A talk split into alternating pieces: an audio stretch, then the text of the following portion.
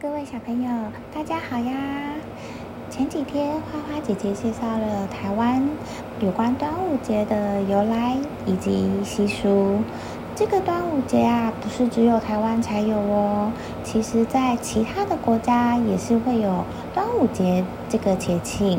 今天花花姐姐就要来介绍有关于日本的端午节。是什么样的一个风俗？在日本啊，他们有许许多多的传统庆典。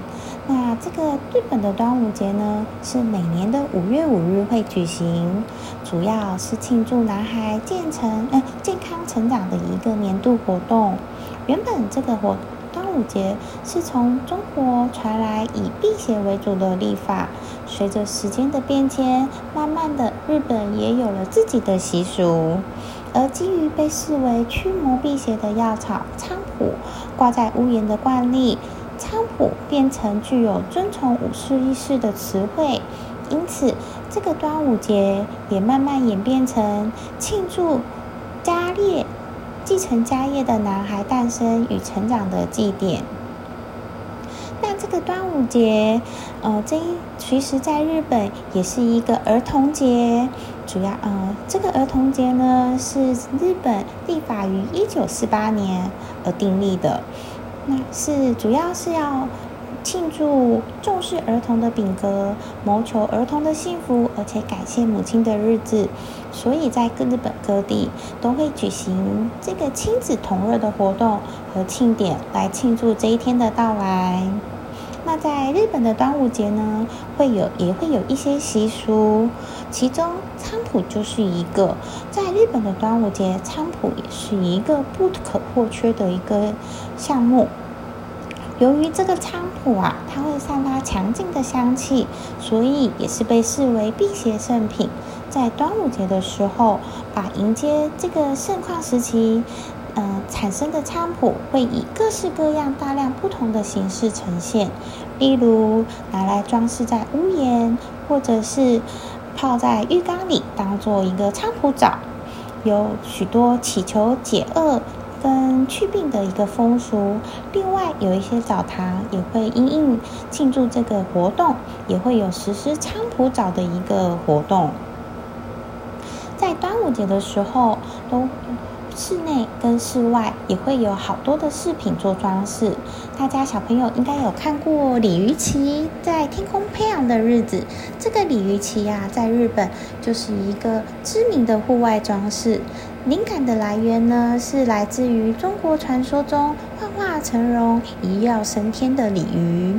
由于鲤鱼被视为生命力强的一个象征，所以这个故事最后也演变成用于表示男孩出人头地的一个比喻。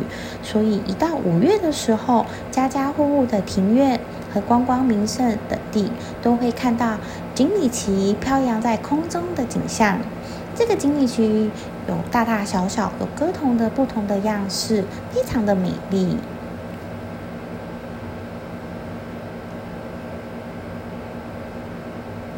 除了这个室外的锦鲤旗呢，室内装饰最具代表性的就是钢盔和五月人偶。五月人偶之中也有很多不同的设计，例如穿着盔甲的人偶，或者是魔法昔日童话故事中出现的英雄人物。盔甲跟五月人偶主要都是用于祈求男孩平安成长、健康强壮又聪明的大人。一般来说，人偶背后是屏风和正木，周围也会摆放和长剑等武器来装饰。那随着住宅环境的变化，这些都慢慢的趋于微型化。不过，至今还是会有一些家庭会在这个节庆拿出来摆设。在关于点心的部分，端午节吃的点心在日本称为粽子和薄饼。的食物，一般而言，关东地方吃薄饼，关西地方吃粽子。不过最近这个差异慢慢变小了。不管是哪一种点心，在在接近五月的时候，都可以在日式点心店买到。刚刚提到的这个粽子，跟台湾的那个糯米粽不太一样。